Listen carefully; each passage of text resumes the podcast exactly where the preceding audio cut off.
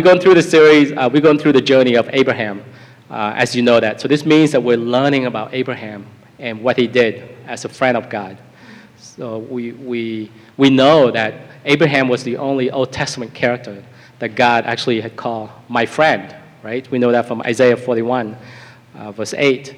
And uh, as I said last week, we want to learn about Abraham because we're also friends of God. Jesus called us friends, not a servant. We know that from John 15.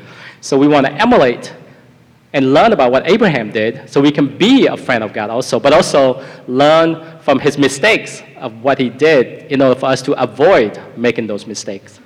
Uh, so what he did well, copy it. What he didn't do so well, let's try to avoid making those mistakes. So it's similar to learning from those who have gone before us, right? So with that said, let's turn to Genesis 16. I will briefly go through this whole chapter before focusing on what we uh, can learn from this chapter. So it starts, um, I have the slides behind me, so it starts out with Sarai um, suggests to Abraham to sleep with Hagar. So her intention, uh, she had good intention, well, what I'm trying to say. Her intention was very good, right? Because she was hoping that if Hagar can have a son, then she can build her family through her, right? That was, I think that was in verse 2 or 3. Um, but this is Sarah's way of taking matters into her own hands, right? Because when I was reading this, what came to mind for me was, oh, Sarah is trying to help God out. It's like, God, let me, let me help you out a little bit. Let me present uh, uh, Hagar to Abraham so he can, Abraham can have a son through his own flesh and blood. But there's something that we need to realize. If Abraham really wanted to have a son, he could have just sleep with anybody, right? I mean, that wouldn't be a supernatural intervention in terms of God actually promising a son to Abraham and Sarai. So Sarah was trying to help God out. And, uh, and you know, it's like I said, the intention was good, but it was misplaced. Because there's a role for us to do, but there's also a role for, for God to play in. And we need to remember not mix up with, between the two. Like an example is we are to share the gospel. And Jesus is building his church. We are to go out and share the gospel with other people, invite them to come to church, but at the same time, understanding that Jesus is the one that's building his church. It's not us building his church. So that's, I'm trying to distinguish between the two just so you guys can understand. So it's, it's in good intention, but it's misplaced. Uh, so then, after Hagar slept with Abraham, I got to remember to keep this PG. Uh, so Hagar became pregnant, and she became proud, uh, and she despised Sarah due to her barrenness. And as we know, Sarah uh, could not have kids. It's not because she was having miscarriages and she couldn't have kids. She could not have children, period. We knew that from Genesis 11. So when Hagar became pregnant, she became proud. She thought, oh, I'm the lady of the house now. I'm going to start acting like I'm the lady of the house.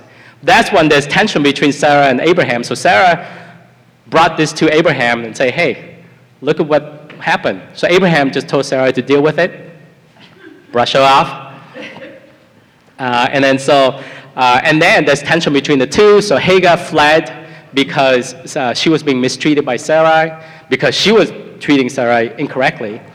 Uh, but as Hagar fled, God spoke to Hagar to, say, to, uh, to return to Sarai and submit to her.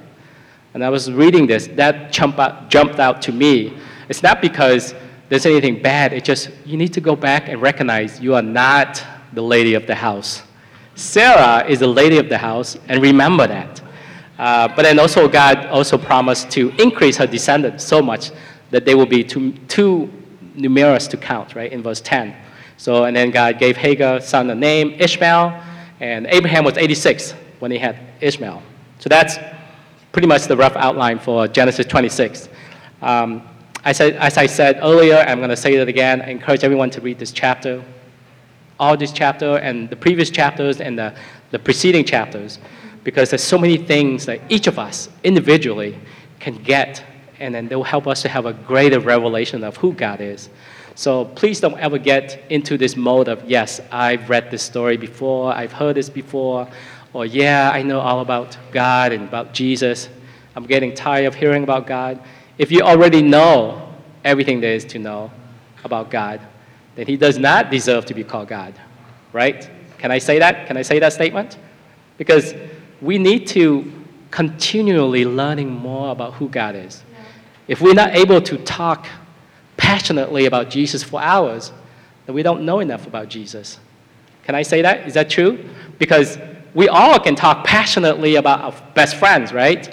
Our spouses, our children, our, our parents, and what have you. But if we're not able to talk passionately for hours about who Jesus is, that means we don't know enough about who Jesus is. Then we need to learn more about him. And the only way to do that, which we talked last week, is through scriptures and through spending time with him. So if you can remember one thing, beside Genesis 16, can we talk passionately about Jesus for hours? That's a yes or no question. If you say yes, that's awesome. If you say no, let's learn more about who Jesus is.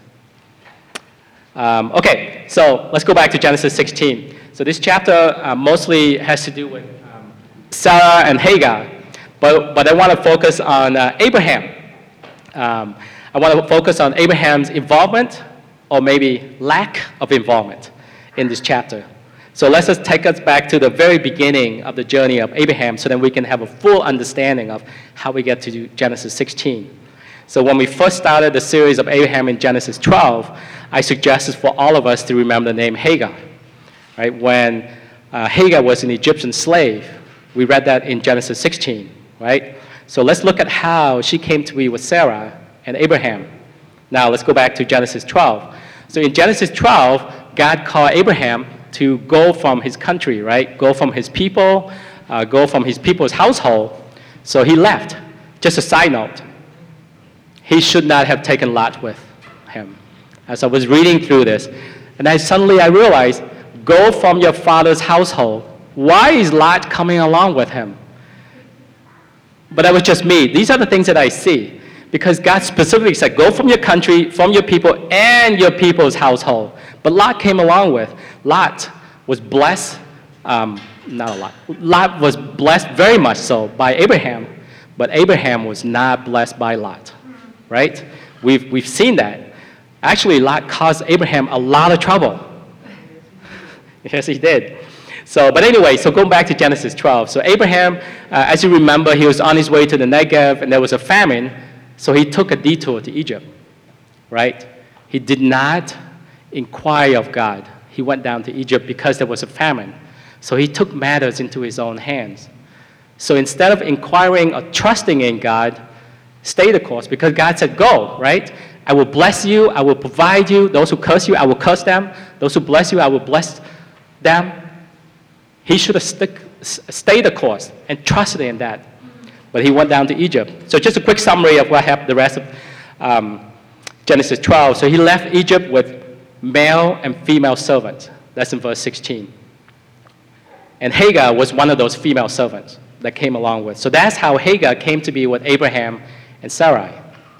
So then we went through Genesis 12. We talked about how a decision, which uh, several weeks ago, which may seem rational and practical, but when we don't seek God for wisdom or direction on a major decision, when we get off the path that God has set us on, there will be consequences down the road. We may not see the consequences right away, but there will be consequences down the road, right? In this case, the consequences of Abraham's decision to go down to Egypt is bubbling up to the surface. Hagar is coming around. Sounds like a devil, isn't it? No, but she's not. Hagar is coming up. So now in Genesis 16, now we see where Hagar came from, right? Because Abraham, uh, Abraham went down to Egypt. So we can look back and wonder if, if Abraham didn't go down to Egypt, there may not have been a Hagar. Would Sarah have someone else to offer Abraham to sleep with? That's something that actually, those are the questions that I always that, that, that come up in my mind when I read this. So anyway, so that's how Hagar came to be with uh, Abraham and Sarai.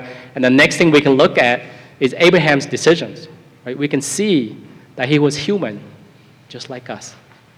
At least from my perspective. He was human because we've only gone through five chapters. And we can see that his faith arrows is kind of up and down, up and down. Is it too honest of me to say that sometimes my faith is, is up, sometimes my faith is a little bit down. Is that okay to say? I think we all can kind of honestly admit that, right? Maybe that's just me. Um, but we can see that only through five chapters. So, um, firstly, he took a momentous step of faith, right? Leaving everything that he knew, all the people that he um, grew up with, the land that he knew, all, took all his possession. So that means his faith arrow was really pointing up, right? He just left. Uh, but then he decided to go down to Egypt without trusting when God said, I will bless you. So he decided to take matters into his own hands. So that's, I would consider as his faith arrow was pointing down. Uh, and then in Genesis 13, Abraham was very generous in letting Lot choose which way to go, if you're familiar with the story. So they parted ways, and Abraham just said, You choose. If you go to the left, I'll go to the right, because I know that God will bless me, because he said he will bless me. Right, so that was, his, that was uh, Abraham's faith arrow pointing back up again. In Genesis 14, Abraham rescued Lot, spurned the king of Sodom, gave a tenth of everything to Melchizedek. So that was his faith arrow pointing back up even more, right? But then in Genesis 15, Abraham was afraid and he was worried. We talked about that last week. He was worried about his estate, his possessions, his inheritance, because um, he just gave a tenth of everything away. So who's going to be an heir for him? So that was his faith arrow pointing back down. However, in the very same chapter, he believed that God, when he, God told him that he would have a son from his own flesh and blood. So that was his faith arrow pointing back up again. One thing I do want to point out that it's always important to know that God is always, always with Abraham and for Abraham, even when his faith arrow was pointing down. So which doesn't matter which way that his faith arrow was pointing up or down, God was still with him. And it's the same with us. It's a, it's a reminder for us. It's just if we, if we feel like some days our faith is kind of low and it's running on empty, God is still with us. Yeah. Not only is He still with us, but He's still for us, Good. even during those times. That's what we can also learn from, uh, from the life of Abraham. So in Genesis 15, we can see, uh, we saw last week that Abraham was asking some very specific question of God, right? It's like, hey, Who's going to be my son? Who's going to inherit all my inheritance? And then God told him what happened, so he believed God. And then he followed up with, How will I know that I will possess the land that you said you will give it to me? So you can see Abraham asked some very specific question, which is awesome. But now to take us to Genesis 16, we can guess which way the faith arrow is pointing, right? Well, maybe I can. You can't yet. As you can see in Genesis 16, I felt like as I was reading these verses, he took matters into his own hands again. It may appear that Sarai caused the conflict, right? Because it was Sarah's idea, but I would suggest that the fault lies with Abraham and not Sarai. Because uh, Abraham had two opportunities to inquire of God of what to do next. Because in Genesis 15, he was asking God, hey, God, I mean, respectfully, when am I going to get a son?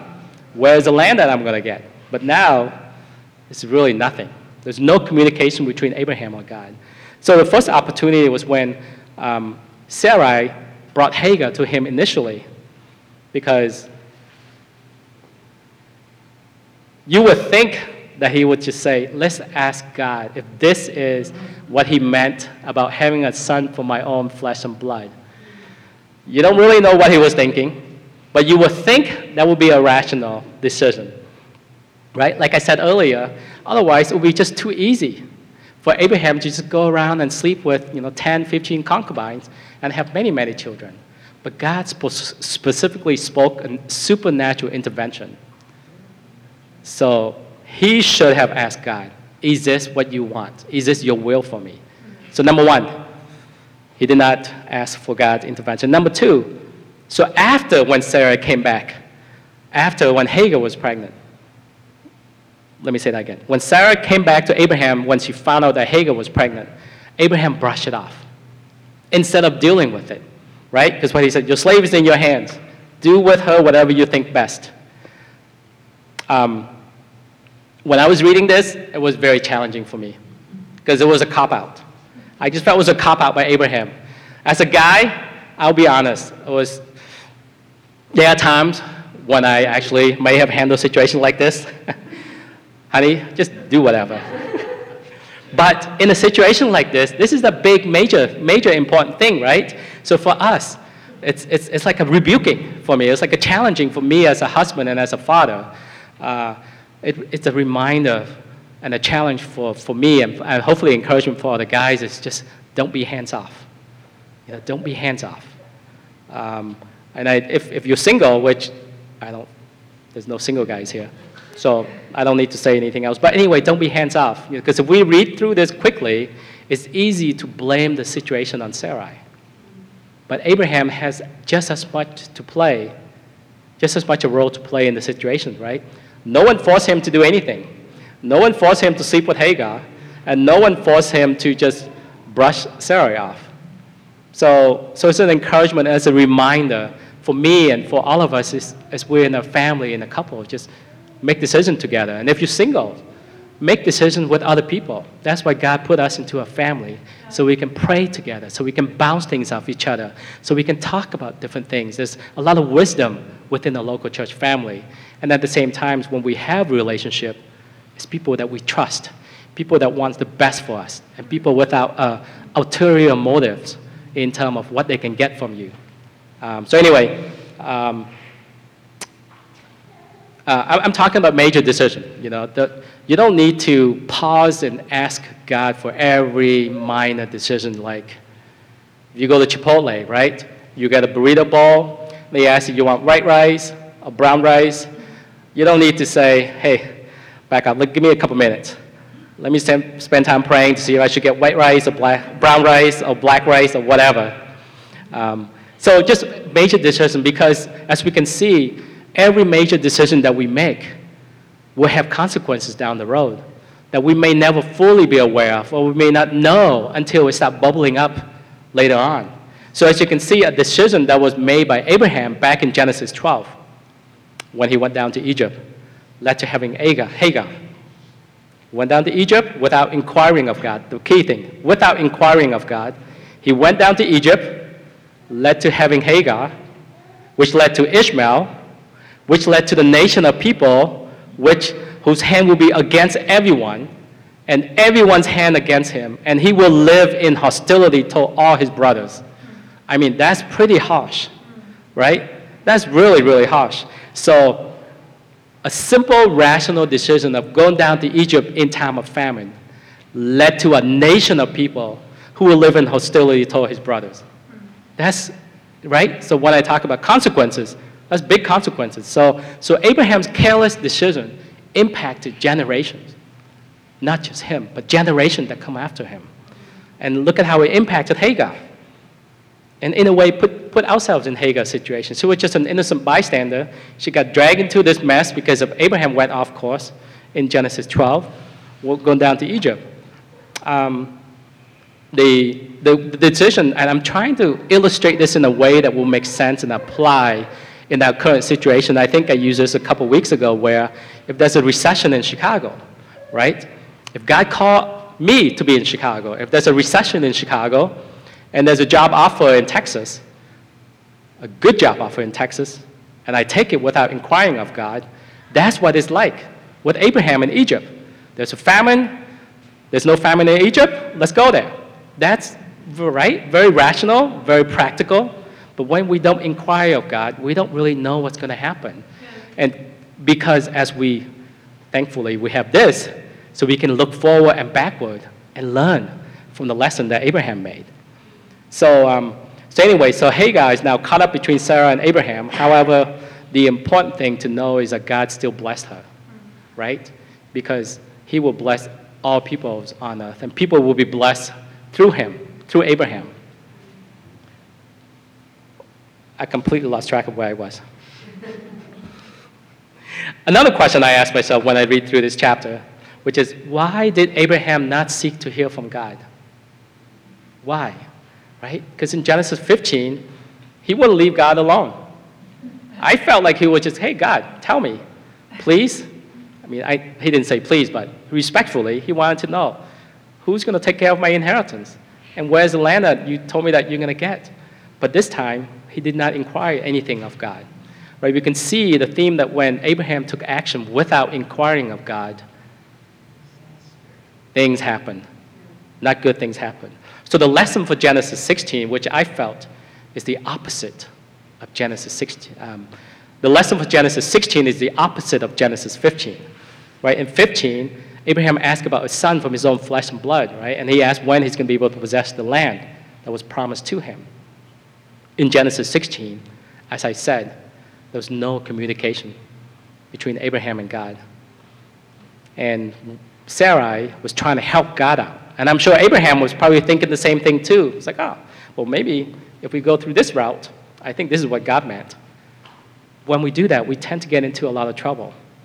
So, this is what, um, when we use the term um, doing things in our own effort or, or not doing our part.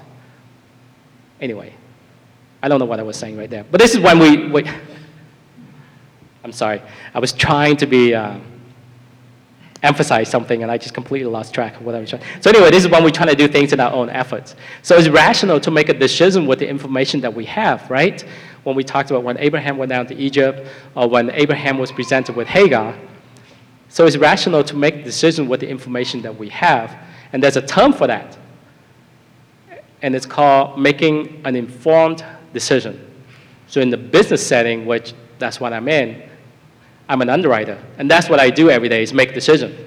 So in the business setting, everyone is always needing to make the best informed decision they can. Making an informed decision sounds very educated, right? However, however, this means we're making a major decision based on very limited information available, right? Best informed decision possible. Um, as I said, in the business setting, this is what people go by all the time. Now, comparing making an informed decision with to making a godly decision, right?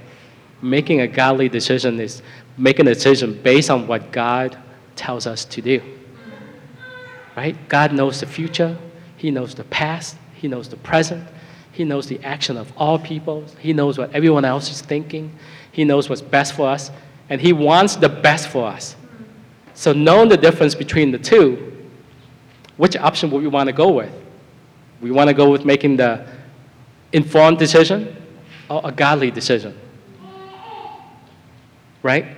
So if we can apply that to Abraham's life, Abraham was making an informed decision when he went down to Egypt to avoid famine, right? Which led to Hagar, again, as I said, which led to Ishmael, which led to a nation of hostility against Isaac's descendants a godly decision. Use an example of a godly decision is in Genesis um, 13, when he allowed Lot to choose which plot of land because he trusted. When God said, I will bless you, I will provide for you, stay here, don't worry. Don't worry about what other people are doing. Trust in me. That is a godly decision because a godly decision will always involve an element of faith. For me, I look at it as it's very freeing. It may not be freeing for you guys, but I feel like it's very freeing when we make a godly decision because we, we don't, I don't have to, we don't have to beat ourselves up over did I make the best decision possible?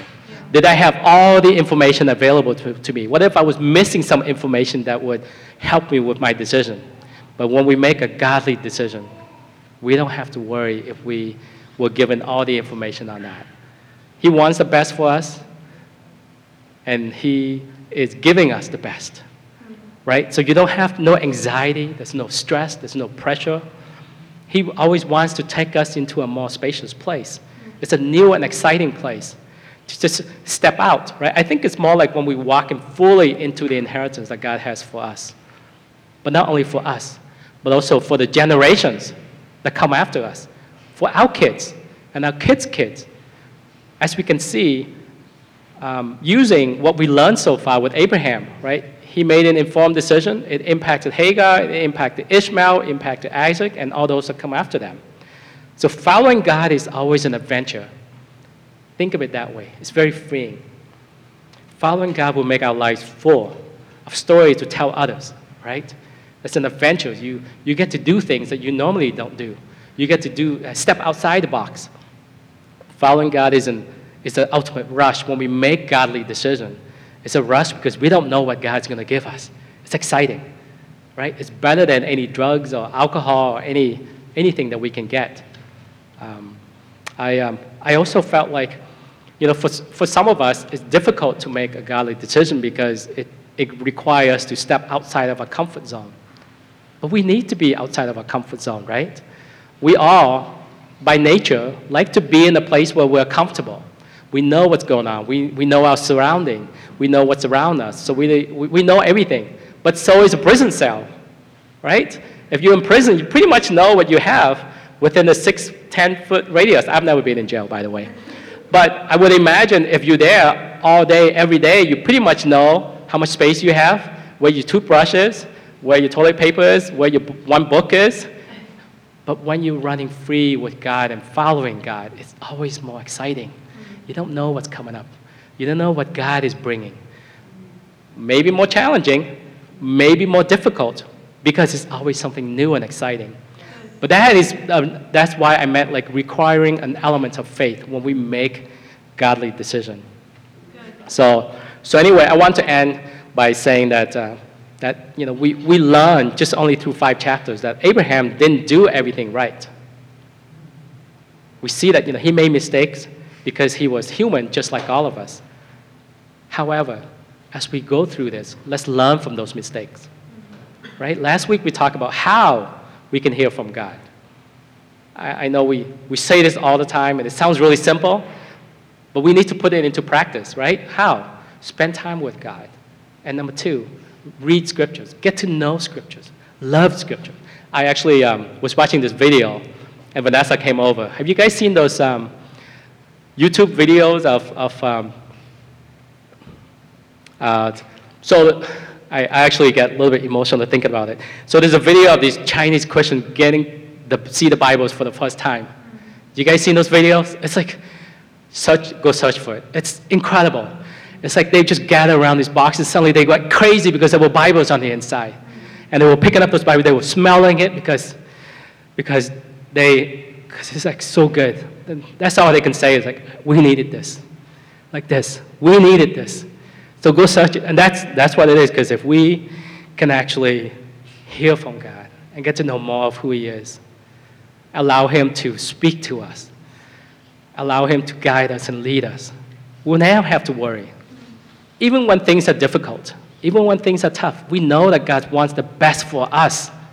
So follow Him, right? So last week we talked about how to hear from Him, but this week we talked about let's actively seek Him, not just accidentally hear from Him, but actively seeking Him. In Genesis 12, we talk about Abraham actively, actively obeying God, right? When God said go, he went. So now, for us, let's actively seek Him Seek Him all the time for all the decisions in our lives and the things that we are to do. So if, I, if you can remember one thing, that's a takeaway in this chapter is actively seek God. Make godly decisions. Hear from Him, seek Him, and follow through. Because it's, it is so much fun. Right? And as we can see, Abraham's life is, is an adventure. And that's why I love reading the Old Testament stories. It's such an adventure. But we can live that too. We can live those adventures because um, anyway, um, I know we're running out of time. and actually, I have no idea what I'm saying anymore. so, but, but if you can remember that as a takeaway on this chapter, it, just remember there's consequences for major decisions that we make. Just remember that. An informed decision may sound good, may sound educated, you know, may sound scientific, but it's not a godly decision. Comparing that to a godly decision, it's hands down is not as good. So keep that in mind because those major decisions we make could impact generations. So let those generations be impacted by godly decision and not informed decision that we make. And let's transfer that to our jobs, to our lives, to our relationship, to how we parent, to how we meet people, uh, and, and to our family members and what have you. So, uh, so that's what I have for this morning. I just felt that's something, uh, a takeaway for, for, for us in Genesis 16.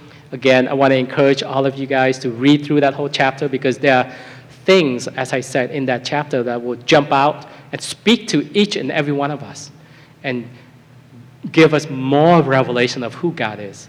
to allow us to experience more of who He is and understand why there's a group of people out there went crazy as they were addicted on drug when they see this.